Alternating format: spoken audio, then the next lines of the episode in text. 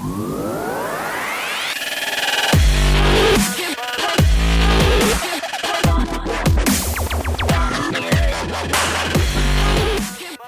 לכולם, אתם על הבריף, פודקאסט בעברית על שיווק. אני דינה שבל. ואני מאיה גוסמן. והיום אנחנו רוצות לדבר על קריאייטיב. בעידן שבו מבינים יותר ויותר שמכונות יוכלו לעשות כנראה בעוד כמה שנים כל דבר יותר טוב מאיתנו, בני האדם, עושה רושם שרק דבר אחד ממשיך להצדיק את עצם קיומנו, חשיבה קריאטיבית. אז הזמנו אלינו את מכונת הקריאייטיב המשומנת, הלוא היא סער לוינשטיין, שכתבה ומנהלת קריאייטיב בהוליגן, שתדבר איתנו על יצירתיות בשיווק בעידן, בעידן הדיגיטלי שאנחנו חיים בו. היי סער. היי, מה העניינים? מעולה. בחודש שעבר התקיים פסטיבל הפרסום בקאן, שהוא חגיגה מאוד גדולה לקריאטיביות, ועושה רושם שהשנה יותר מתמיד, הדיגיטל היווה חלק מאוד משמעותי בפרסום כולו, ואפילו ראינו שהקריאייטיב הופך להיות סוג של מלך. מה, מה לדעתך עשתה הזירה הדיגיטלית לתחום הפרסום ולעולם הקריאטיבי? יש הרבה מה לומר, אני רק חייבת לציין לפני זה שכל שנה, כמה ימים אחרי פסטיבל כאן, מכריזים שהקריאטיב הוא המלך, ואני חושבת שהקריאטיב מאז ומעולם היה חשוב, הוא לא מלך יחיד, אבל זה תמיד נחמד שיש את זה, אני פשוט מקווה שזה יקרה לא רק אחרי פסטיבל כאן. מה המדיה הדיגיטלית עשתה לקריאטיב? אנחנו במשרד, הרבה פעמים אנחנו מאוד סולדים מהמילה דיגיטל, שזה מצחיק כי אנחנו משרד דיגיטל, כי המדיה הדיגיטלית היא לא מדיה. יש הרבה פעמים אני מראה בהרצאות את ה-שלוש מאות שישים הישן לעומת החדש, שפעם ב-שלוש מאות שישים הישן היה טלוויזיה, דיגיטל, רדיו, פרינט וכדומה. וה-שלוש מאות שישים החדש הוא בעיניי, יש לנו כלי וידאו, שיש בהם טלוויזיה, יש לנו יוטיוב, יש לנו פייסבוק, יש לנו אינסטגרם, ויש לנו, וכאילו אני מסרבת להתייחס לדיגיטל כמדיה. דיגיטל זה המון המון המון מדיות, והוא אמור להשתלב בצורה אורגנית, וזו גם צורת ההתייחסות הנכונה בעיניי. ומה שהוא נתן לי באופן אישי כאשת קריאטיב, הוא הכניס אותי ללונה פארק. זה מאוד מאוד כיף. קודם כל אני צורכת מדיה דיגיטלית, כמו כולם אגב, שכולנו צורכים מדיה דיגיטלית, אנשים הולכים לקרוא, סליחה, לשמוע את הפודקאסט הזה במדיה דיגיטלית. כן, ולפני רגע צילמת לנו משהו בסנאפצ'אט. בסנאפצ'אט הנתקה שלי, אני חייבת לציין, כי שותפה במשרד ועדיין תקועה עם טלפון שתוקע את הסנאפצ'אט, אבל אני חושבת שכצרכני מדיה דיגיטלית מאוד ברור לכולנו מה זה עשה לחיים של כולנו, וזה גם נתן לי המון המון כלים להשתמש בהם. ובמובן של קריאטיב, מעבר לקלישאות הרגילות של במקום לדבר, לצעוק על אנשים, אנחנו מנהלים איתם שיחה, אני חושבת שאחד הדברים הכי מדהימים שזה נתן, זה, הרי תמיד אמרו המדיום הוא המלך, ולתפוס בן אדם ברגע הנכון, ולהגיד לו את המסר הנכון, זה החוכמה הכי גדולה, וכמובן שזה היה ככה בפרינטים, כי, כי צריך יותר להתאמץ, אבל פתאום כשאני יכולה לתפוס בן אדם במובייל, ואני יודעת איפה הוא נמצא, ומה הוא עושה עכשיו, באיזו שעה אני תופסת אותו, ואם הוא בדרך מכאן לכאן, אני יכולה להגיש לו מסר שהוא כל כך פרסונלי, ש... או משהו שבא לו לעשות, זה לא חייב להיות uh, בנר לצורך העניין, אני יכולה להגיש לו פתאום משחק, אני יודעת שמשעמם לו כרגע, כי הוא יושב בתחנת רכבת. אני יכולה, ו- ו- ברגע שיש לנו את הדבר הזה... פרסום הופך זה... להיות פחות מפריע ויותר uh, משהו שהוא נותן ערך לאנשים? זה מה שחייב להיות, אני חושבת שהדיגיטלים כבר החזירו אותנו אחורה. כאילו, תסתכלו על מדמן, פעם הם היו יושבים ומנסים לעשות משהו שהוא נורא מבדר. היו עושים uh, פרסומות, uh, פרינט גדול, שהוא עם המון המון טקסט, פתאום היה סיפור. שאנשים יושבים וקוראים אותו. אני זוכרת שאנחנו היינו קטנים, מקס, השותף שלי ובן הזוג שלי, גם תמיד מספר שהוא היה יותר צעיר, כי הוא קצת יותר מבוגר מאיתנו. אז היה תוכנית טלוויזיה בערוץ אחת, הפרסומות הגדולות בעולם, ואנשים היו יושבים, ומתייחסים לזה כמו שאנחנו מתייחסים לפרסומות הסופרבול. אוי, לגמרי, אף אחד לא רואה את המשחק. כן, למי אכפת כאילו מה זה? פתאום, כי אנשים היו עסוקים לתת אינטרטיימנט טוב, וככל שהתקדמו השנים, אנשים הבינו שיש קהל שבוי, ולא צריך לתת אינטרטיימנט טוב, פשוט אפשר לתת משהו, ניתן מסר, ניצק עליהם קצת מסרים, והם יבואו לקנות, ואנחנו באנו לקנות, אבל אז הגיעה המדיה הדיגיטלית, ופתאום אף אחד יותר לא, לא יושב ורואה פרסומות בטלוויזיה באמת, כי ישר אנחנו מעלים את הוואטסאפ, או אני כבר לא מדברת על לקום לשירותים, אנחנו ישר, אנחנו גם, גם בזמן שאנחנו רואים, טלוויזיה, אנחנו בוואטסאפ או במשהו אחר, אנחנו אה, הפכנו ל, ליצורים כאלה מולטיטסקרים, ואני חייבת לתת לך מסר טוב. אני חייבת לספר סיפור טוב בצורה שהיא תגניב אותך, כדי שתבחרי להישאר ותבחרי לחזור. ואם כבר זה יחזיר אותנו אחורה לתקופה הזאת, שסיפרו סיפור טוב. דיגיטל הוא לא הסיפור, בסך הכל אמצעי נורא נורא טוב לעשות את זה. אז דיברת באמת על זה שדיגיטל הוא לא משהו מבודל שעומד בפני עצמו, ושהוא פשוט נתן לנו עוד כלי מדיה חדשים להשתמש בהם, בתוך הלונה פארק שאנחנו נמצאים בו. אז מה בעינייך מבדל קריאטיב שעולה לפלטפורמות דיגיטליות, מקריאטיב שמיועד מלכתחילה למדיה מסורתית כמו טלוויזיה, שילוט חוצות? יש את הדבר שכל מנהל מותג ומנהל שיווק שיקשיב לנו עכשיו יגיד, שקריאטיב שעולה לטלוויזיה ולמדיות מסורתיות, הוא כאילו צריך להיות יותר מסורתי ו... איך נקרא לזה...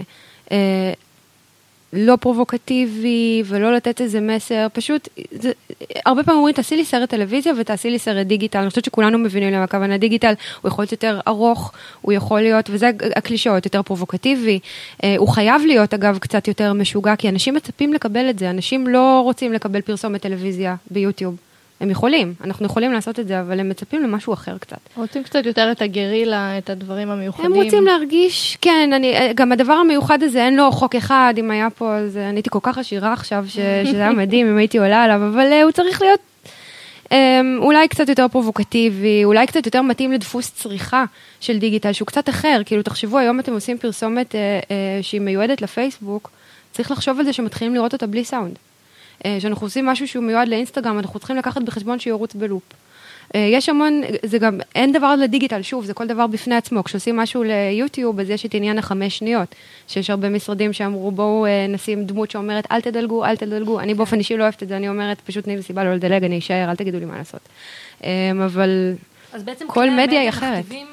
כל מיני התייחסויות שאיש הקריאטיב צריך להסתכל עליהם, וגם כנראה איש השיווק שהוא בוחן את הקריאטיבים שהוא מקבל, ולהסתכל האם הם עונים על המהות של כלי המדיה בפלטפורמה הספציפית בדיגיטל. כן, בוודאי, אני חושבת שצריך להכיר את כל הדברים האלה. הסיפור הוא סיפור, אבל יש הרבה פעמים שעושים פשוט אדפטציות, או לוקחים את אותו סרט ושמים אותו גם פה, גם פה וגם פה, זה לא נכון. למשל... משחקים עם אורחים, ואז הוא מלחקן, עשינו גרסה לאינסטגרם חמש עשרה שניות. אבל הגרסה לאינסטגרם, אני יושבת על התחת שלי וגוללת, בצורה הכי להידבק, וכשאני בפייסבוק, באמצע היום, במחשב, אני, אני עובדת, אני מתייחס לזה כפיד. אז כאילו הצורה גם שהצרכן נמצא בה, הסיטואציה שהוא נמצא בה, אנחנו יכולים לדעת אותה גם בלי לדעת איפה הוא נמצא. אני, אם הוא, אני יודעת מאיזה מכשיר הוא מסתכל. אני יכולה לדעת איפה הוא נמצא, אם הוא מחוץ לבית, ואני יכולה לדעת באיזה שעה עושה את זה. אז אני יודעת שעכשיו הוא עם מחשב ויותר נוח לו ללחוץ את דברים וכאלה, אני, ו- ובאינסטגרם זה משהו אחר. אז כן, ה- המדיה ממש מכתיבה גם את, לא רק את ההתייחסות לקריאטיב, גם את ההתייחסות לאיפה הצרכן נמצא כרגע. האם הוא ילחץ על המסר שלי, או אני רק אתן לו משהו תדמיתי. גם בנרים לצורך העניין, בנרים, כאילו כשאומרים דיגיטל, תמיד מדברים על בנרים ועמוד נחיתה. אני חושבת שזו תפיסה מאוד מאוד מיושנת, כי בנרים, אם אנחנו כבר מדברים על שלוש מאות שישים, אני שמה בנרים ושילוט באותו מקום. בנרים על שילוט חוצות של האינטרנט, וככה צריך להתייחס אליהם. אף אחד לא קם בבוקר בשביל לראות שילוט חוצות, ואף אחד לא קם בבוקר בשביל לוחוץ על בנרים. אף אחד... אני חושבת שהיום דווקא מסתכלים על זה כשילוט, שלטי החוצות של האינטרנט. יש ויש, עדיין... גם רואים את זה בווייז נורא חזק. הם עשו את השלטי חוצות שלהם, את רואה? זה נראה כמו שלטי חוצות, רק שהם הרבה יותר קונטקסטואליים. יש, יש ויש. הרבה פעמים עדיין אומרים, טוב, יש לנו קמפיין בנרים, ובואו נעשה משהו עם בנרים. עכשיו, זה נחמד שיש קמפיין בנרים, אבל בואו לא נתחיל להתחכם עם קריאטיבים. בואו נעשה שהקריאטיב יהיה הדבר שהבנר יוביל אליו. זה נראה לי הדבר הכי נכון לעשות. מאיפה, מאיפה, זה החלק שהכי מסקרן אותי, מאיפה מגיעים הרעיונות לקריאטיב? יושבים כמה אנשים בחדר סגור, אה, אה, דעת, אה, מקפיצים משהו, שותים, מחפשים, כאילו מה, מאיפה זה מגיע? לתשובה, צריך לחשוב על משהו קצת יותר מתודולוגי. וגם לא הוצאה מוכרת. כן. נכון, ככה מדמיינים אנשי קריאטיב, יושבים, מאשנים דברים ואומרים דברים הזויים, ובסוף משהו תופס, אבל זו עבודה, ככל העבודות, בסוף הרי זה, זה נורא מגניב להביא רעיונות כזה בבית, שכולם יושבים מסביב לג'וינט, אבל כשיושבים לך עם דדליין על הראש, ויש לך עכשיו שעה להביא לי רעיון, ואת אומרת, מאיפה זה, איך אני יודעת שהרעיון יבוא תוך שעה? הוא יבוא תוך שעה, אם צריך, ו- ויש הרבה שיטות לעשות את זה. באמת, השיטה, השיטה הכי טובה שאני מכירה, זה באמת לעשות בריינסטורמינג, כי קרה לי המון פעמים. אני עצמי, שהייתי, ראיתי בריף, והיה לי איזו התחלה של משהו, והייתי תקועה בו ולא יכולתי לצאת. אני יודעת שיש שם משהו, אבל זה לא נפטר לי, זה לא תפור עד הסוף, זה לא, זה לא. ו, ושבוע שלם אני מסתובבת עם הדבר הזה, וזה לא נפתר, אני עדיין שם, אני לא מצליחה לצאת מזה, ולפעמים רק ברגע שאת אומרת את זה למישהו בכל רם, פתאום את מבינה לאן זה צריך ללכת, אבל גם אם לא, שזה רגע קסום בפני עצמו, פתאום זה לוקח אותה, בן אדם שהקשיב לזה למקום אחר לגמרי, ואז הוא אומר לך, תקשיבי, זה לקח אותי למשהו, לאיזה סרט שאני ראיתי אתמול, שזה הרפרנס, ואז פתאום אומרת, וואי, זה לוקח אותי למקום אחר, ובגלל זה בריינסטורמים כל כך חשוב. אף אחד הוא לא one man show, זה נורא נחמד, אבל זה לא מחזיק לאורך זמן, גם, גם כל אחד, מה שכיף באנשי קריאטיב, שאני לפחות מקפידה עליו, שהם יהיו אנשים שונים אחד מהשני, ושיבואו מרקעים שונים אחד מהשני. איש קריאטיב ש, שנורא קצת אינפנטילי, והוא מחובר קצת לעולם הילדים, זה, אני נורא אוהבת שהוא משולב עם מישהי ש, שתבוא אולי ממקום של רגש, ומישהו שבא ממקום של תסריטאות ודחקות, ודווקא משם מגיע משהו שהוא הרבה יותר מעניין מאשר more of the same, או דחקות, או דחקות, או עוד ילדים, עוד משחקים, עוד משחקים. זה חייבים לשלב בין הדברים האלה. אבל איך? אין לי, אין לי תשובה אחת. אני, האמת היא שיצא לי כמה פעמים לעבור בכל מיני סדנאות כאלה, ואחד הדברים שעושים זה פשוט מחפשים, יושבים ומנסים לחפש את הרעיונות הכי גרועים, הכי הזויים, אלה שבחיים, בחיים לא יאשרו לנו להוציא אותם, ובאמת הגענו שם לפעמים לסיפורים באמת הזויים, ומשם מגיעים הרעיונות הכי טובים, כי בסוף אחד מהם הוא יהיה על גבול של אפשר לעשות אותו, ועם זה רצים קדימה. כי ברגע שאתה סוגר את עצמך יותר מדי, פשוט אין לך מעוף. האמת שהנה, הנה, עכשיו אני חושבת שעליתי על משהו. הביקורת, המערכת יחסים בין אנשי קריאטיב היא מאוד מאוד חשובה. בשביל איש קריאטיב, במיוחד מישהו שהוא מתחיל ואין לו מספיק ביטחון עצמי בשביל להקיא הכל, ולא מכיר את מה שאתן אמרתם עכשיו, וזה מאוד מאוד קשה, לפחות לי בהתחלה, צריך סביבה מאוד מקבלת. כי שאומרים לך שהרעיון שלך גרוע, זה מתפרש במוח כי אתה גרוע.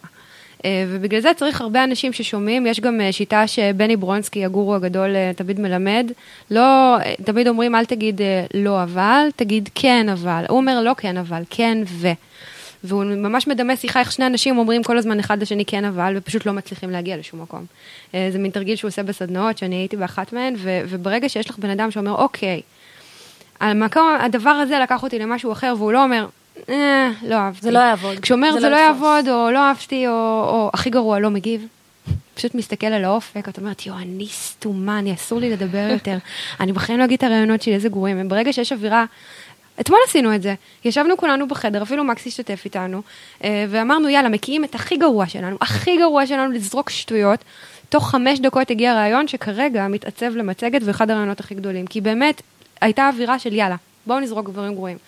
אגב, לפני הרבה הרבה שנים אני עשיתי פרילנס באחד המשרדים, אנחנו יום שלם, אני זוכרת שניסינו להביא משהו ולא הצלחנו, בשום צורה לבריף שהוא באמת היה סוג של מגניב, ואז ראינו סרטי יוטיוב, ואז סתם באמת לסוף היום כזה של איזה גרועים אנחנו טוב נראה סרט יוטיוב, ואולי נעביר את זה, ואז אמרתי, יו, הלוואי שכל הסרטים היו נראים ככה, וכולם כזה, היי, וואו, היה מין רגע כזה של שקט כזה של, היי, אפיפני. זה לא רעיון כל כך גרוע, ופתאום יצא רעיון כאילו שלקח מצגת, אז אז כן, צריך אווירה מאוד מאוד מקבלת ומאוד מחבקת. אגב, גם עם מנהל השיווק, אם אנחנו מדברים עם אנשים שמנהל השיווק, ממש חשוב ש, שתהיה אווירה של, לא, מאיפה הבאתם את זה, את, אתם לא מבינים את המותג שלנו, אלא לפעמים, הרבה פעמים אומרים לנו, אוקיי, איזה ג'וינט ישנתם, איזה דפוקים אתם, לא, אבל, אבל בואו נראה מאיפה כן, כן אפשר. גם אני חושבת שבפגישות האלה, לפעמים מתוך הדיאלוג, אפרופו עם אנשי השיווק, אפשר בסוף להגיע לרעיון המזוקק, כי זה בריינסטורמינג שני. זאת אומרת, אתה שומע את הרעיונות, וזה יכול לזרוק בכלל את מנהל השיווק גם לכיוון אחר לגמרי, ואז הוא יכול לתת רגע את הזווית, ומשם היו לנו כבר דברים כאלה, אגב, אנחנו הצגנו משהו מסוים, ואז מנהל השיווק זרק איזה משהו, ואמרתי, בוא נעשה, אחלה רעיון, בוא נעשה את זה, זה גם הכי קל למכור את הדברים האלה, כי בסוף זה הרעיון של מנהל השיווק, אז איך אפשר ליפול שם? הוא גם אוהב את זה, זה גם שלו, הוא גם ילחם עליו, אבל בכלל, כל האווירה הזאת היא נהדרת, אני גם חושבת שאולי זה נחמד לפעמים שמנהל השיווק יראה את אנשי הקריאטיב, והם יראו את מנהל השיווק. יש איזה מסך בין אנשי קריאטיב שהם הקופירייטרים, אני לא מדברת על מנהלים גדולים שמציגים, שהם כאילו יושבים בקצה בקצה, ומנהל השיווק הוא מין מפלצת שרק אומרת לא. ו- ולפעמים כשמכירים אותו, ופתאום גם הוא מקבל פנים, וגם מבינים את העסק ומבינים את החששות שלו, אתם יודעים, זה לא סתם הוא לא רוצה לעשות קריאטיב. אולי הייתה לו איזה בעיה, אולי הוא פוחד שהוא לא ימכור מספיק, אולי הוא משיק מוצר, ואם הוא לא ימכור מספיק, הוא יאבד את העבודה שלו, אולי זה רלוונטי לה... כאילו ברגע שרואים את זה, פתאום כל הדבר הזה מקבל, הלמה הוא מאוד מאוד חשוב, וגם מהצד של מנהל השיווק, ברגע שהוא רואה את אנשי הקריאטיב, זה לא סתם הילדים מפגרים שבירים לנו דפוקים, הוא פתאום מבין שוואלה, יש פה אנשים שבאים לעבוד בשבילי, אני חושבת שזה דבר שהוא חיובי. גם אם הוא לא ייתכן בכל משרד. אצלנו זה משרד קטן, אז זה מאוד קל, פשוט אנחנו אומרים, בוא לשתות איתנו, ואז הם ואז כשכולם משתכרים ביחד. בתוך צוותים, צוותי שיווק צריך לעבוד בצורה הזאת, ולחשוב יותר בצורה, נקרא לזה לא ביקורתית, ואחד הדברים שאנשים הכי מפחדים מהם, זה באמת מה יגידו.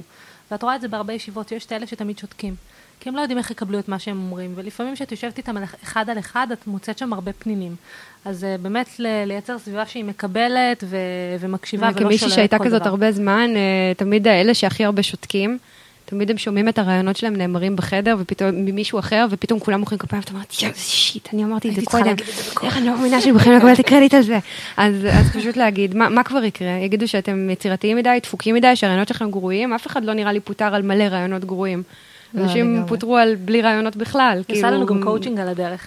הזכרת מקודם את הנושא של רפרנסים והתייחסות לרפרנסים. ובכלל, בעולם של קריאיטיב, הרבה פעמים אנחנו מחפשים השראה, מחפשים רעיונות ממקומות אחרים, מסתכלים על דברים וזה זורק אותנו למקום אחר. איפה עובר בסוף הגבול בין ההשראה להעתקה? זו שאלה מאוד מעניינת, כי אני לא יודעת אם יש חוק כזה, למרות שיש חוק כזה. כאילו, זאת דוברת עם עורך דין, יש בהחלט חוק כזה. החוק הלא נאכף. החוק הלא נאכף, לא, את יודעת, יש את עניין הסאונד הלייקים, ולוק הלייקים, ועניינים כאלה. זו שאלה מעניינת. אגב, לגבי השראה, אחד הדברים שאני באופן אישי מאמינה בו, ואני חושבת שכולם צריכים ללכת אליו, זה מאוד קל לקבל השראה מפרסומות, כי זה מה שאנחנו עושים מקמפיינים בעולם, פסטיבל כאן מלא השראה וכאלה, אבל החוכמה לדעתי היא לקחת השראה דווקא ממקומות אחרים. וזה יכול להיות הדברים הברורים מאליהם, כמו קולנוע, אם זה רפרנסים ויזואליים, או איך מספרים סיפור, אבל זה יכול, זה, זה יכול לבוא, זה יכול לבוא ממשחקים, זה יכול לבוא מקורס יין שבן אדם עשה, ופתאום מביא איזה משהו שהוא שמע. אני חושבת שזו ההשראה שהיא פחות נופלת להעתקות, והיא גם יותר מעניינת. זה פחות מעניין להישאר כל הזמן באותה ביצה, ולהביא את אותם דברים. מאוד קשה להמציא מחדש. זה אולי עוד בעיה, מאוד קשה להמציא דברים מחדש היום, אז בדיוק לפני שהתחלנו, סיפרתי לכם את הסיפור העצוב על פרינט שעשיתי, זה היה לפני מלא שנים, זה היה במקן עם בן זוגי ארט, מעיין פרוינד, שאני מאוד אוהבת אותו, ואנחנו עשינו איזו מודעה... בן זוגך דאז. הוא היה בן זוגי הקריאיטיבי, האקס המיתולוגי הקריאיטיבי שלי, הוא הלוואי שהוא היה בן זוגי, הוא בצד השני. זה ז'רגון של סוכנויות פרסום פשוט. לא היה לי סיכוי, בואי נאמר שאני לא קהל היעד מלכתחילה. אבל היה לנו פרינט שאנחנו עשינו לדב, הנה אפשר לומר את המותג, נכון? זה לא משנה, זה כבר יצא. על שמפו שהוא עוזר לשיער פגום. לבנות שמתעללות בשיער שלהן, אז עשינו את הדבר המובן מאליו, שהוא יצא נורא מגניב, והוא יצא והוא עבד, ועשינו תלת וזה, על מברשת שיער שנראית כמו, כמו משהו שיצא מסדו. זה יצא מאוד יפה ויזואלית, וכמו שני מתלהבים, שלחנו את זה ל-Heads of the World, ואמרנו, יאללה, שתהיו יעוף עלינו. והתגובה הראשונה שקיבלנו הייתה מודעה לדב, לשמפו שמגן על נשים שמתעללות בשיער שלהן, באיזו מדינה אחרת שאני אפילו לא זוכרת מאיפה, חוץ מקצת שוני בצבעים, אותו דבר. אותו דבר. עכשיו, באמת שחשבנו על זה, לבד, ולא הייתה שום העתקה. להפך, זה פדיחה נוראית להעתיק מדבר כזה. כאילו, יותר מפחיד אותי, שיתפסו אותי על דבר כזה. אני חושבת שאצל רוב אנשי הקריאיטיב ככה. מאשר לעשות משהו שהוא פחות קריאיטיבי. מצד שני, את אומרת, great minds think alike. mediocre minds think alike במקרה הזה, אבל היו עוד מקרים. היה את הסיפור עם להעביר את דביר, שחודש או שבועיים לפני יצאה פתאום איזה פרסומת של אינטרפרטה, לא. נו, אינטרוונשן, זה בבנק אינטרוונשן בקנדה, או משהו כזה, וזיו קורן אז התראיין ואמר, תגידו, נראה לכם שבשבועיים הספקנו להעתיק, לאשר, לצלם, להעלות ואת כל הדברים האלה. עכשיו, אנחנו יודעים שזה בלתי אפשרי, אבל זה קורה, זה קורה. מצד שני, יש באמת דברים שהם מועתקים. כולנו זוכרים את הפרסומת של אותה שהוא עתקה בחול. אה, אגב, מאיתנו העתיקו. גיליתי את זה יום אחד שהתקשר אליי משה בנימין מהאייס ואמר, ראיתם את הפרסומת שהעתיקו מסטייל ריבר שעשיתם? זה היה לפני ארבע שנים או משהו כזה, בברזיל. אמרתי לו, לא, אני לא ראיתי. הוא אמר, אני לא מאמין, שולח לי את זה. וזו העתקה באמת, אין, אין ספק שזו העתקה גם אחד לאחד, כולל הפסקול, כולל איזה שיר שכתבנו, רק ממש גרועה. אבל זה היה נורא מחמיא. אז אם העתיקים צריך לעשות את זה כמו שצריך. במיוחד שלא הייתה לי שום דרך לתבוע אותם, אז אמרתי, אם אני לא שם מזה כסף, לפחות שיהיה מחמיא. אז זה נחמד, אני אומרת, מי שרוצה להעתיק, שיעתיק. והדבר הכי טוב שיש לי לומר, זה אם אתם מעתיקים, וגם את זה צריך לדעת לעשות, תעשו יותר טוב. לגמרי. אם צריך לעשות את זה, אף אחד לא יגיד לכם מילה. זה עכשיו, בדרך כלל, או בעבר, נהוג לפנות לסוכנויות בדרך כלל לעשות קריאיטיב. מה קורה אם זה בעסקים שהם יותר קטנים, או באופן כללי היום שהם מעבירים הרבה יותר כוח למנהלי שיווק? איך מנהלי שיווק יכולים להיות יותר קריאטיביים? איך הם יכולים לקחת חלק יותר משמעותי בקריאטיב? כמה משמעותי הוא חלק, האם רוצים לעשות את הקריאטיב בעצמם, או לחשוב על מהלכים שיווקיים, פורצי... אני חושבת שכבר ברמת המהות, יש ציפייה היום ממנהלי שיווק להיות יותר קריאטיביים, גם בתוכנית השיווקית השנתית שלהם. כל שנה הם צריכים בעצם להמציא את עצמם מחדש. שזה דבר שהוא נהדר, אני חושבת שהרבה יותר כיף להיות מנהל שיווק שחושב בצורה כזאת, מאשר לשבת כל יום ולהתעסק במחר, מחר, מחר, מדפים, מדפים, מדפים. לחלוטין, וזה בסוף גם העבודה השיווקית, לצד העבודה של למכור. אז מה, מה מבחינתכם צריכים לעשות באמת כדי להיות יותר קריאטיביים, כדי להכניס יותר פלר קריאטיבי לעבודה ולהסתכלות שלהם? שאלה טובה. אני חושבת באמת לנסות לבוא מכיוונים לא צפויים, דברים ש... לנסות להביא תמיד טוויסט, טוויסט חוליגני, אני, אני אקרא לזה, לנסות לעשות, להביא את הרעיון הגרוע. ועוד משהו שאני חושבת שהוא אפשרי, דווקא במצבים כאלה שאתה לא יכול להיות מטורף לגמרי, כי בכל זאת יש לך חטיפי אנרגיה למכור, תנסה לקחת משהו קיים, ולהמציא עליו משהו אחד שהוא דפוק. נגיד, יש לי מדפים, המדפים קיימים, אני יודעת שאני עושה עליהם את הצנחן הזה, או איזה משהו כזה שהוא, הקרטון הזה שמופיע על המדף, אני, אני עושה דיגיטל, אני לא יודעת איך קוראים לזה. אז בואו ננסה לעשות משהו דפוק עם זה. אני יודעת כבר שזה קיים, אז, אז זה לא יהיה מקרטון, אז זה יהיה ענק, זה לא יהיה קטן, אז זה יהיה בחוץ. אני כאילו מנסה לחשוב לכל מיני דברים כאלה, יש לך משהו קיים, תנסה לעשות עם הדבר הקיים, בדיוק את ההפך שמצפים ממנו. אני חושבת שזו שיטה מאוד מאוד טובה, באופן כללי גם שימוש במדיה, להמציא משהו מחדש, מאפס, זה מאוד קשה, והרבה פעמים זה לא אפקטיבי בעליל, כי אף אחד לא יבין מה אתה רוצה. אבל להשתמש בצורה חכמה, במדיה שכולם כבר מכירים, לעשות איתה משהו לא צפוי, ואם את תרצו אני אתן דוגמה, זה משהו ש... וואלה, מגניב. זה גם... לא, אני אשמח לשמוע דוגמה. איך באמת עושים שימוש לא כל כך צפוי במדיה? או לחלופין, אני רק אחזור לשאלה הקודמת, אני חושבת שהמילה שצריכה להיות כל הזמן בראש של אנשים שמנסים לעשות קריאטיב, וזה לא משנה מי זה, היא ניגוד. ניגודים, זה דבר שיוצא תמיד קריאטיבי ומעניין. למשל, שימוש נורא נורא חדשני במדיה נורא מיושנת. שעוד מעט אני אתן דוגמה. אוקסימורון. כן, תמיד אם יש איזה ניגוד מוזר. אם זה פרסומת, בואו ניקח לדוגמה את הפרסומת של רועי כפרי למילקי, שזה הסופר מגניב, כולם מכירים את זה. אני ראיתי את זה פעם ראשונה, כשחבר שלי, שזה סימן שמשהו טוב, חבר שלי שהוא בכלל לא מהתחום ראה את זה, הוא גר בחול, הוא ישראלי שגר בצרפת, והוא שלח לי את זה, והוא אמר, הבן אדם הזה המציא מחדש את המונח פרסומת, ועשה לי פייסט. אתם מבינות מה העניין? הוא לא אמר לי, תראי סרט מגניב. הוא התייחס לזה כל הזמן במסגרת של פרסומת. זו פרסומת. פרסומת אמורה לראות X, וזה נראה אחרת לגמרי. אז הניגוד הזה, זה מה שיצר, ואני אחר כך הסתכלתי על שיתופים, ואני אמרתי, ואני שמתי לב שהדבר הזה כל הזמן חוזר על עצמו. וגם אני חושבת ההפתעה, אף אחד לא ציפה לזה מהמותג. אף אחד לא ציפה לזה פשוט. נכון, כי אם זה היה סקיטלס, כן, הם עושים דברים משוגעים תמיד, אז, אז יש בזה משהו שהוא נורא מעניין. אז בואו תנסו עכשיו מניגוד. ניגוד בנקודת המחירה, ניגוד באי-קומרס שלכם, או ניגוד בפרסום שלכם. אני חושבת שזה אולי הדבר היחיד שצריכתי לעלות עליו, שתמיד עובד. רוצה דוגמאות לשימוש חדשני במדיה ישנה? אני אוהבת שאת גם שואלת וגם... כן, אספר לכם. בוא נלך. שאלו אותי כיצד.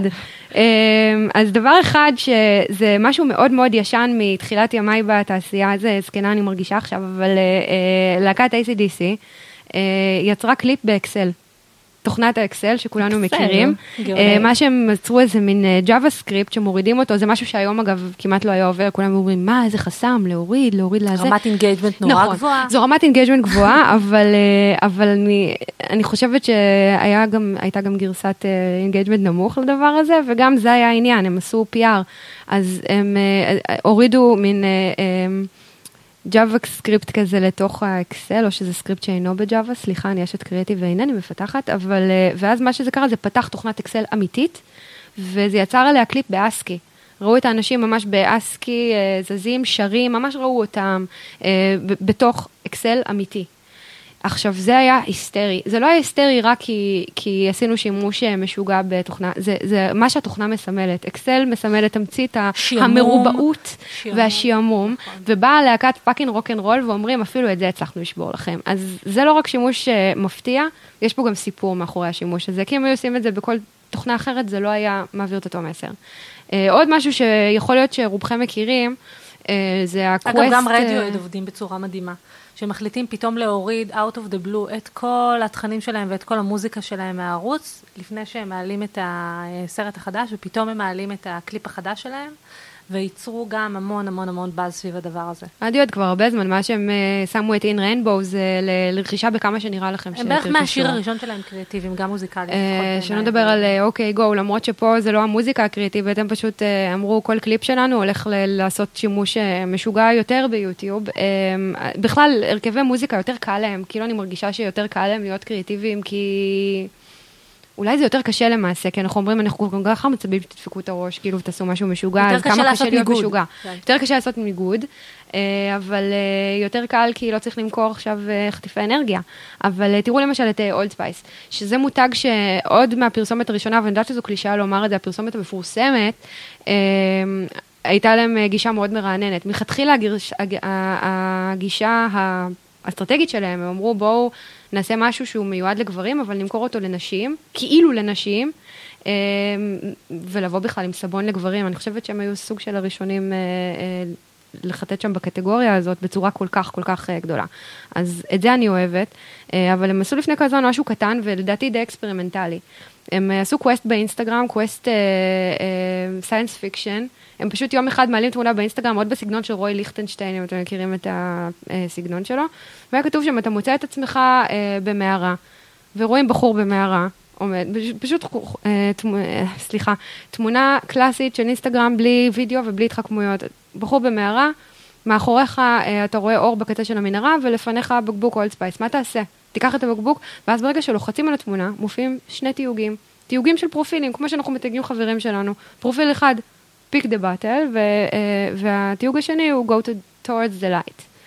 וכשלוחצים על זה, מגיעים לפרופיל, שהוא בסך הכל הפתרון, ואז בעצם הם יצרו אה, אה, עץ התרחשויות, והם יצרו קווסט עם סיפור, מאוד מאוד מגניב, עם מלא מלא סיומים, בתוך אינסטגרם, שזה המדיה הכי הכי לואו-טק, גם פה יש ניגוד, אני יכולה לעשות קווסטים, אנשים עושים קווסטים מאז ה-שמונים, אבל הם רגילים לקבל את זה בצורה מסוימת. הם יכלו לעשות סתם אינטרלוד, כאילו סרטון שמסתיים בצורות שונות, אבל את זה אנחנו מכירים. ולקבל את זה באינסטגרם פתאום, את אומרת, זה בסך הכל תמונת סטילס, וואו, איזה מגניב, זה אפילו חיצים אין לי פה, ואתם עשיתם את זה. זה שימוש מאוד קריאטיבי במדיה, ושימוש לא צפוי. וזה הניגוד כאן. אני מאוד מאוד אהבתי את זה, ואני חושבת שזה אקספרימנטלי, אגב, כי אחד הפריימים שהגעתי אליהם באחת התפניות העלילתיות היה מצויה רק בחציו, והיה כתוב, כן, כי כשאתה עושה סושיאל, לפעמים חותכים לך את התקציב באמצע. אז זה היה מאוד נחמד. תגידי, בעידן שבו כמעט הכל קורה בזמן אמת, וצריך להיות מאוד רלוונטיים ומאוד עכשוויים, זה מילות מפתח. איך עושים פרסום ריל טיים כמו שצריך? פרסום ריל טיים הוא אתגר מכמה סיבות. אני חושבת שהסיבה, אני לא מדברת פה על פרסום ריל טיים, שכאילו אנחנו יודעים שהולך להיות חג עוד מעט, אז אנחנו נעשה משהו שקשור לחג, כי זה לא באמת ריל טיים, כי אנחנו יודעים את זה מראש. אני מדברת על יצא עכשיו ידיעה, על דוגמנית מאוד מפורסמת, שילדה תינוק, הנה כולכם יכולים לדעת שבחודש הקרוב תהיה הזדמנות לפרסום ריל טיים, אז, אז אנחנו נוציא משהו שקשור לזה. אז ביום שזה קורה. אז האתגר הכי גדול, אני חושבת, חוץ מזכויות היוצרים, כי אפשר לעקוף את זה עם רמיזות כאלה, זה עניין האישורים. אני יודעת שקרה משהו אתמול, עכשיו אני צריכה לאשר את זה עם מנהלי שיווק. עכשיו פה עניין האישורים, יש, יש מנהלי שיווק שמבינים את החשיבות של זה, ואומרים, יאללה, רוצו, הכל טוב, ראיתי, ויש כאלה של רגע, אני צריך לאשר, אני צריך להעביר את זה לדובר, אני צריך להעביר את זה לעורך דין שלי, בחברה. ואז פתאום פרסום ריל טיים, ואז עד שמתחילים לקדם את זה בפייסבוק, גם זה לוקח זמן. ואז כבר עטפו עם זה את הדגים. כן. כן. כן. אז באמת תהליך של אישור קריאטיב יכול להיות באמת ארוך ומתסכל, אגב, גם באופן כללי, לא בריל טיים, בכלל. איך, איך מוכרים קריאייטיב בתוך הארגון למקבלי ההחלטות? איך מנטרלים התנגדויות? בטח ברעיונות של ניגודים חזקים, יש התנגדויות הרבה יותר חזקות. בסוף אנחנו עובדים מול אנשים, אנשים מול אנשים, ואני חושבת שזה הדבר הכי חשוב. דינה, למשל, אני עובדת מולה כבר תקופה, אני יודעת איזה דברים היא תגיד, לפעמים אני מקדישה לה שקפים במצגת, ודינה לשאלתך, עוד לפני שהיא שאלה את זה. אבל אני חושבת שזה מאוד חשוב. ופה גם מתבטא העניין של היכרות ארוכת טווח של משרד עם לקוח, ולקוח עם משרד, כי סטוצים חד פעמים, זה פשוט דבר שהוא נורא נחמד, בואו נעשה רק דברים מגניבים ביחד, אבל אם אין את ההיכרות, ואם אין את זה שאני יודעת, קודם כל, מה באופן אישי הסריטות שלך, ואחר כך מה באופן ארגוני הסריטות של הארגון שלך. ואם אני יודעת שיש משהו שאסור בשום פנים ואופן להציע, לא משנה מה, אז עדיף שאני לא אציע את זה. אבל אם אני יודעת שיש משהו שאני יכולה להציע עם ימין השמאלה, אז אולי אני יכולה להציע אותו. בסוף, אני חושבת שזה עניין של אנשים והיכרות עם מותג. לנטרל התנגדויות, אין נוסחה חד פעמית, חד פעמית, נוסחה אחת לזה. אני חושבת, קודם כל צריך להעביר סיפור טוב. הרבה פעמים הסיפור הטוב מתפספס, כי עסוקים מדי בלספר את כל הצורות ביטוי של כל המדיה של הדבר הזה.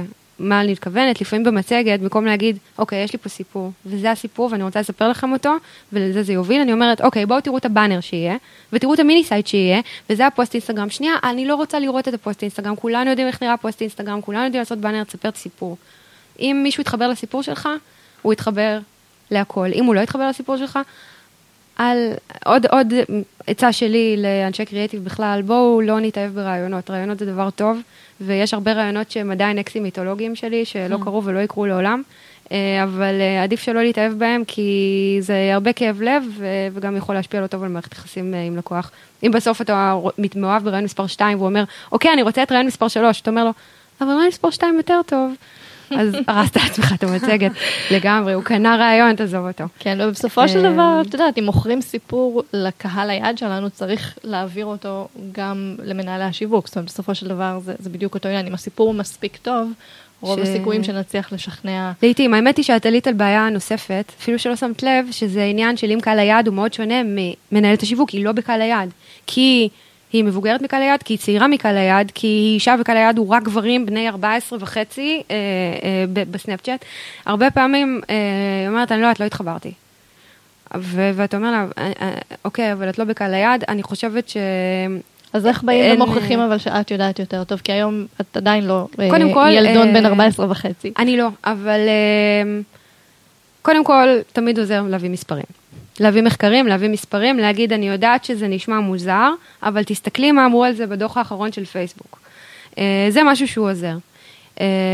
שוב, אין נוסחה אחת לזה, הרבה פעמים יגידו, טוב, אני לא התחברתי בכל זאת, אין מה לעשות, אנחנו נביא רעיון חדש, אבל אפשר להביא דוגמאות, ואפשר, ואפשר להגיד לה, תסמכי עליי, אני עובדת בזה כבר תקופה, ותאמיני לי, נראה לי שזה זה, ואתם יודעים מה, אם הרבה פעמים, כשאומרים דבר כזה, כמובן צריך איזו הצלחה או שתיים מאחורה, אמרתי, תסמכי עליי, כבר היו לי הרבה לקוחות שאמרו, טוב, אני לא מבינה את זה, אבל אני הולכת איתך כי את אשת המקצוע, וזה יוצר מערכת יחסים חד פעמית, גם אגב, כמנהל שיווק, ברגע שאתה אומר דבר כזה לאיש קריאטיב, אני סומך עליך, לפעמים זה נראה לכם שהוא יתפרע, שתדעו לכם שזה לא נכון, ברגע שמנהל שיווק אומר לי, אני סומך עליך, תעשי מה שאת חושבת, יש אחריות הרבה יותר גדולה, אני לא יכולה להיכשל, כן, אין לי סיכוי כזה, הרבה פעמים, רק שבוע שעבר אני התווכחתי עם, עם לקוח שלי, שיש לנו קשר מדהים, והם סומכים עליי חד משמעית, ואז אמרתי להם, לא, אני חושבת שצריך לעשות א', הם רצו לעשות את ב', התווכחתי איתם, הם אמרו, אתם יודעים מה? יודעת מה, סומכים עלייך, תעשי מה שנראה לך, וחשבתי על זה, פתאום אמרתי, טוב, הם צודקים.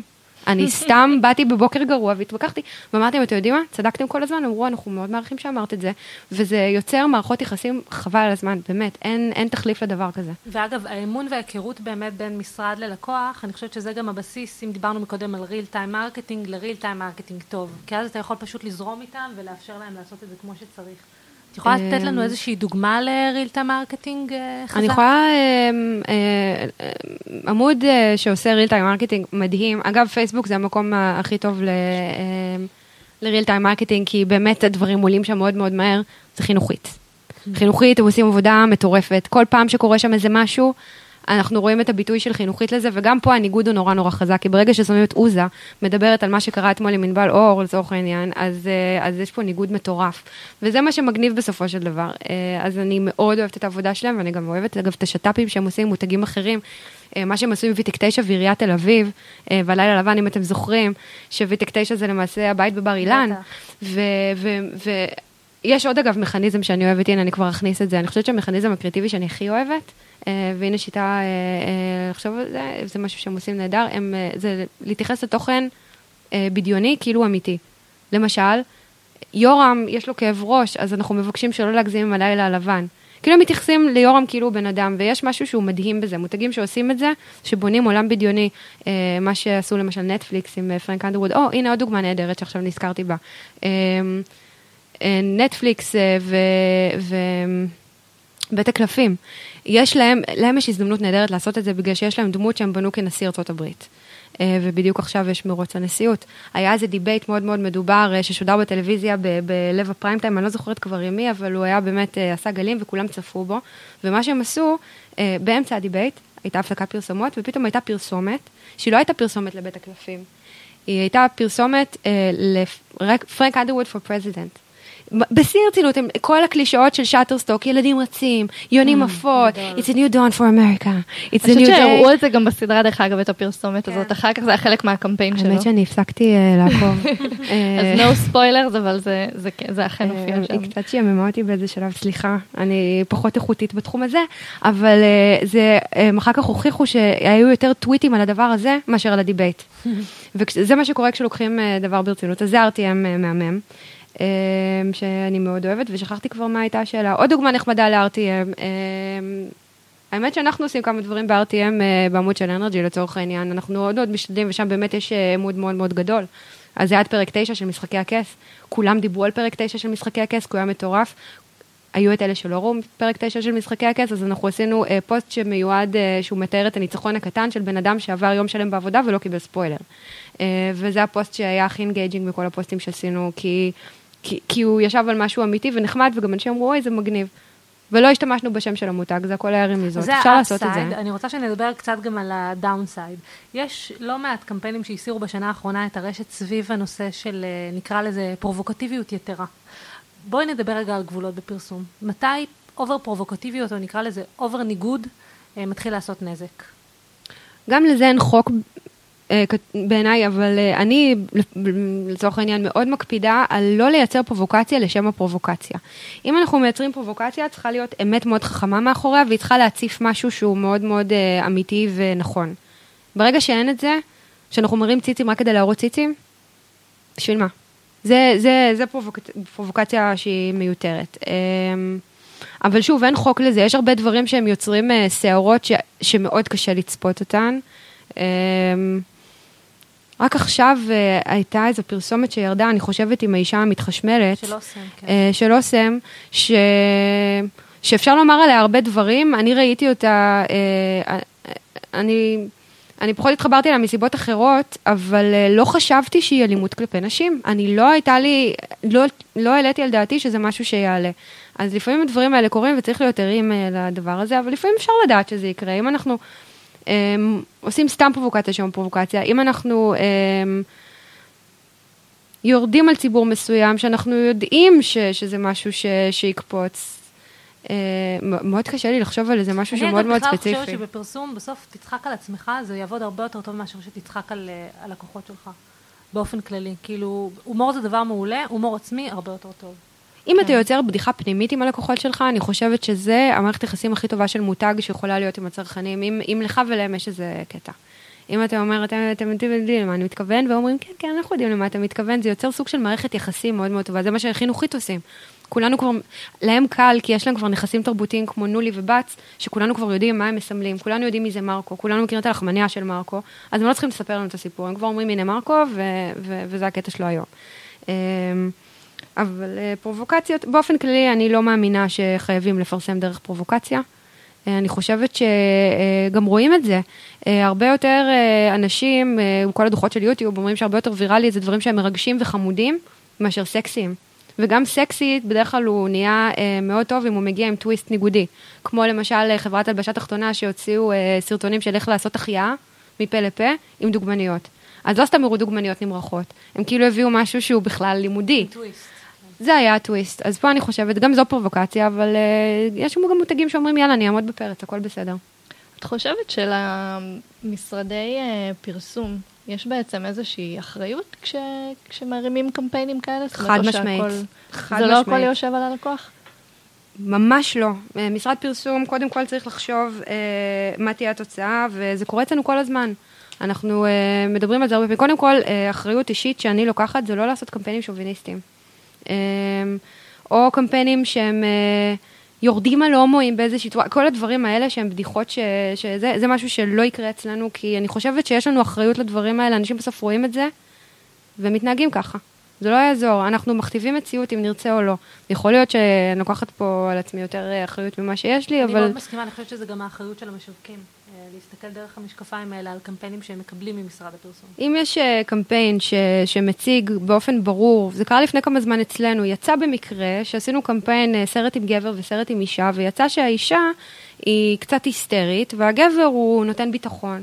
זה יצא במקרה, אף אחד לא התכוון לזה, אבל זה היה הרגע שבו עצרתי את זה, ואמרתי להם, אני מצטערת, לא?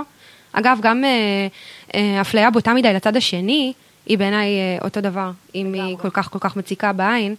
וואו, אישה גם יודעת להיות אשת עסקים, גבר גם יודע לחבש, זה גם כאילו, יש בזה איזה משהו ש... שהוא יכול ליצור שיח שלי. אני חושבת שחד משמעית, אנחנו צריכים לראות מה המסר שלנו, ולנסות להכתיב מציאות קצת אחרת. לפני חוליגן, צבדת כקופי בחירה במכאן. מה גרם לך להחליט ללכת לדרך עצמאית עם שותפים, שאחד מהם, אגב, הוא בן זוגך? כן. מאיפה בא, מאיפה בא הטוויסט הזה? קצת ברמה האישית אנחנו רוצות... כן, ואם יש שם איזה שהם אתגרים לעבוד עם בן זוג, מאוד מעניין. וואו, וואו, וואו, וואו. אז העניין עם לעבוד עם בן הזוג, אנחנו הכרנו בעבודה. ואני חושבת שהרבה זוגות מתחום הפרסום, כי פשוט לא יוצאים מהעבודה. אז אין לך הרבה ברירות. ולא היה טינדר. וגם אם היה טינדר, מה הייתי מזמינה אותם לעבודה, לעבוד איתי על בריף, אז אני חושבת שלא כל כך הייתה לי ברירה, אבל... הוא בטח מרגיש נורא טוב עכשיו שהוא שומע את התשובה שלך. הוא גם אומר את זה. אני, אני, אני חושבת, אגב, ההחלטה לעבוד ביחד, כאילו לפתוח עסק ביחד, כי כבר עבדנו ביחד, ואז הוא עבר לעבוד בגיטם במשך שנה פלוס, יחד עם מרים, השותפה השלישית שלנו, ואז החלטנו לחבור. וזו לא הייתה החלטה קלה, במיוחד שכולם דאגו כל הזמן להזכיר לי, אל תעשי את זה, זה ירוס לכם את היחסים. העניין הוא שמקסו מבחינתי, ואני אומרת את זה בצורה אובייקטיבית, כי מאוד הייתי רוצה לחשוב אחרת, ואז לא לעבוד עם בן הזוג שלי, כי זה באמת יותר קשה. הוא חד פעמי במה שהוא עושה. אני אף פעם לא פגשתי בן אדם שעושה את זה, ומשלים אותי בצורה כזאת, אז מבחינתי לא כל כך הייתה ברירה, ניסיתי את זה שנה ופלוס, שנה וחצי אולי, שנשארתי במקן והוא היה בגיטם, גם הייתה תקופה שאנחנו התחרנו, אני עבדתי על מגה והוא עבד על שופרסל, והיה איזה חג אחד שהיה... אני מתארת לי את השיחות בבית? הייתה מלחמה מאוד קשה כאילו, כי הם, אני לא יודעת אם אתה זוכרות את זה, אבל היה איזה תקופה שמגה שצילמו איזה... אלה צילמו סרט לילי, ואז אלה הלכו ועשו משהו כזה, ולא יכולנו לספר אחד לשני מה קורה, וזה היה כאילו כל כך מגוחך, אבל אני הרגשתי שמבחינת דיגיטל, באזור הזה, אני חייבת אותו. אני פשוט חייבת לעבוד איתו. אמרתי, יאללה, שיהיה מה שיהיה. וחוץ מזה, אני אוהבת לעבוד איתו. יש לנו בריינסטורמים מדהימים על ברים לפעמים. אני לא צוחקת. אתמול ישבנו על הבר ופתרנו בריף. כשאנחנו שנינו אינטואיט, אז זה כמו ללכת הביתה עם חידת היגיון. חייבים לפתור את זה ביחד. אני יכולה מאוד להתחבר. זה נורא כיף שבאים הביתה ואפשר לדבר על מה שעבר, והצד השני מבין בדיוק, בדיוק מה... גם הרכילות משתפרת משמעותית, כי במקום לספר לו מי זו דינה עכשיו, הוא יודע כבר מי זו דינה, עכשיו אני יכולה לקפוץ ישר לרכילות. ותנף ישר. כל הזמן יש לה מה להגיד. דינה והאינגייג'מנט שלה. ולמה החלטתי לעזוב? אני אגיד את זה בצורה מאוד פשוטה. אני הייתי במקן, התחלתי במקן דיגיטל. ומקס אסף אותי לשם, הוא שכנע אותי לעשות את זה אחרי שאמרתי לו, וכולם אמרו לי, לא, דיגיטל זה נישה, אל תלכי לעשות את זה. זה לא יתפוס. זה מצחיק, אין להם עבודה היום. וישבתי איתו ואמרתי לו, לא, מקס, כולם אמרו לי שדיגיטל זה נישה, אני לא יודעת מה לעשות. אז הוא אמר לי, איזה פרסומות טובות ראית בזמן האחרון? והתחלתי להגיד לו, ואז הוא אומר לי, ואיפה ראית אותן? ראית אותן באינטרנט. ואז הבנתי שזה לא נישה, לשם זה הולך, או שזה כבר, היום זה מצחיק להגיד השינוי שהדיגיטל יביא, הביא, הביא, יאללה, מאחורינו. ואז היה איחוד, ואז הפסקתי לעשות דיגיטל, התחלתי לעשות גם דברים אחרים, והתגעגעתי. אני חושבת שזה הרבה יותר כיף, וזה מה שאנחנו לעשות. מעולה. איזה טיפ את יכולה לתת לאנשי שיווק, אם זה באיך להתמודד עם משרד הפרסום, אם זה באמת ברמה השוטפת, איך להכניס את הקריאיטיב, טיפ אחד ככה, שחשוב שיקחו איתם. טיפ אחד. וואו. אפשר גם כמה. זה משהו, אה, אה, טיפ לאנשי השיווק. שאלת מיליון הדולר. אני חושבת אה, ששווה לפעמים לשים קצת תקציב בצד, ואני יודעת שזה נשמע מפחיד, בשביל לעשות משהו אקספרימנטלי משוגע. אני חושבת שזה מה שעושים בחול הרבה פעמים. אני, זה נראה כאילו הם עושים רק דברים מגניבים שם, אני חושבת שהרבה חברים שעובדים בחול, זה לא. הם גם עושים את אותו הדבר. פשוט אצלם התקציבים נורא נורא גדולים, אז התקציב, האחוז האקספרימנטלי הוא גם הרבה יותר גדול.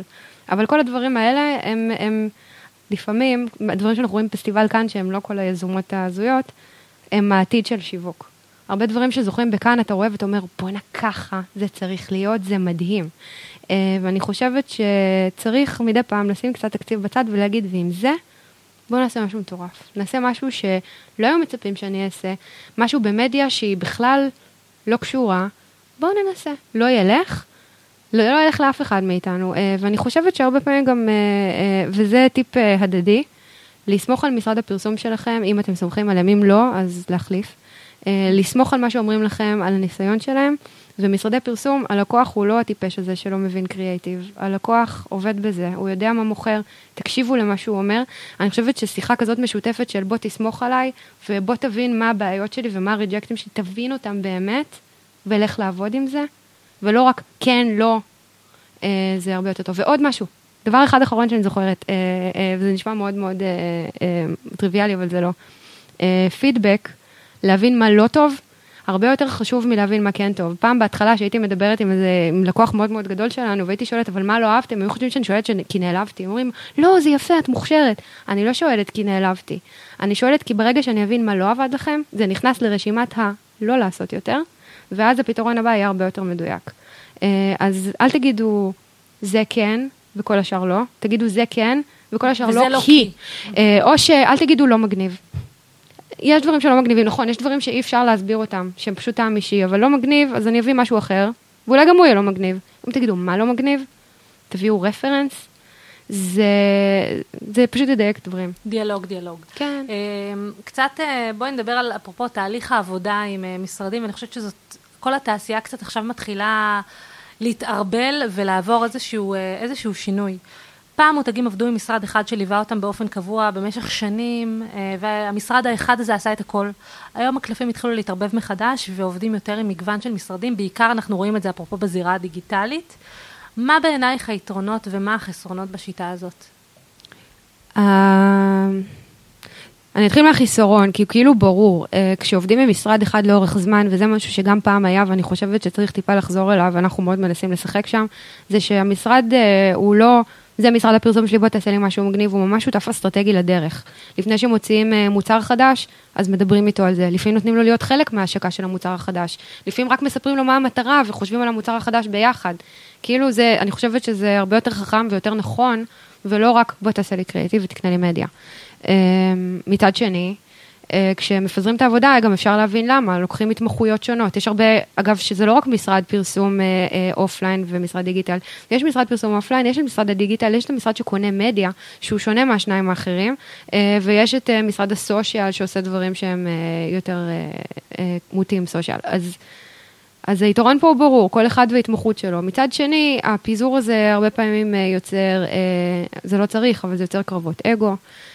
שאגב, לקוחות הכי מודאגים מזה, הרבה פעמים שואלים אותנו, אבל איך אתם מסתדרים עם גיטם על סלקום? מסתדרים נהדר, חברים טובים, אבל, אבל יש פעמים שאני יכולה להבין איך זה קורה, ולפעמים דורכים אחד לשני על הרגליים, כי הגבולות קצת התשתשו. אם אני, זה, לפעמים זה לא כל כך נכון לעשות מהלך שהוא רק בדיגיטל. אולי זה נכון לעשות מהלך, בוא נביא רעיון, ככה אני אוהבת לעבוד, בואו נביא רעיון, ואז תחליט באיזה מדד הוא צריך להיות.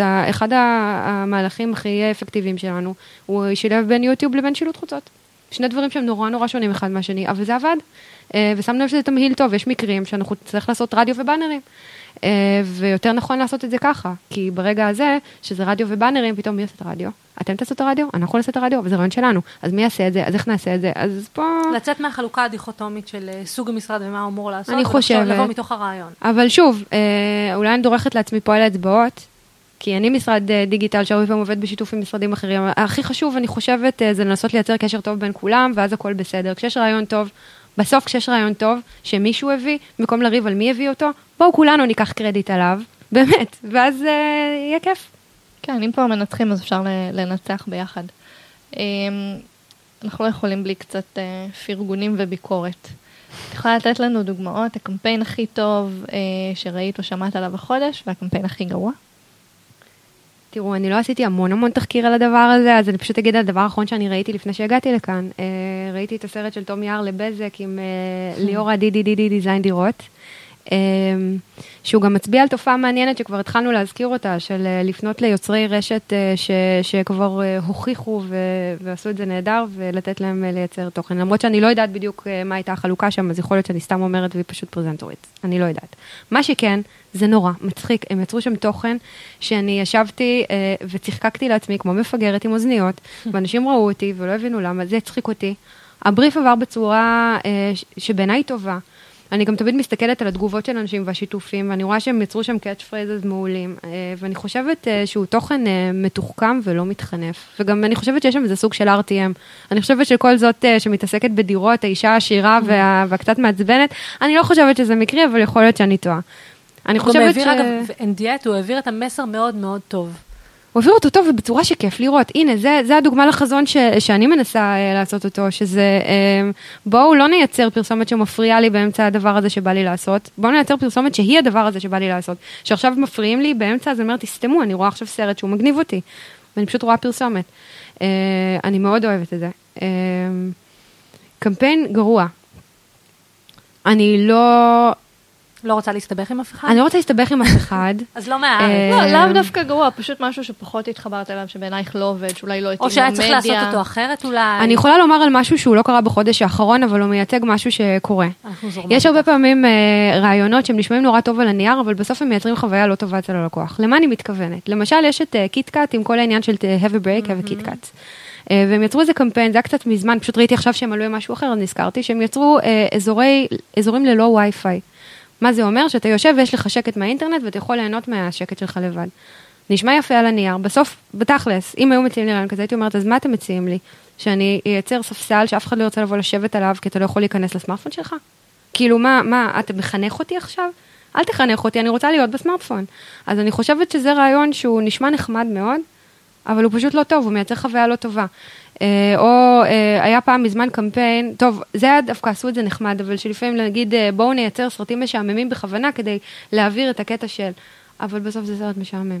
אז, אז אני חושבת שבסוף צריך לחשוב על בואו נייצר חוויה כיפית אצל הצרכן, אצל מי שצורך את התוכן, לפני הסיפור שלנו. זה יותר חשוב. מעולה. אז תודה רבה רבה, סער, מאוד נהנינו. גם אני. ותודה לכם שהזנתם לנו. אתם מוזמנים להירשם לעדכונים באתר או לעשות סאבסקרייב באייטיונס כדי לקבל נוטיפיקציות כשיוצא פרק חדש.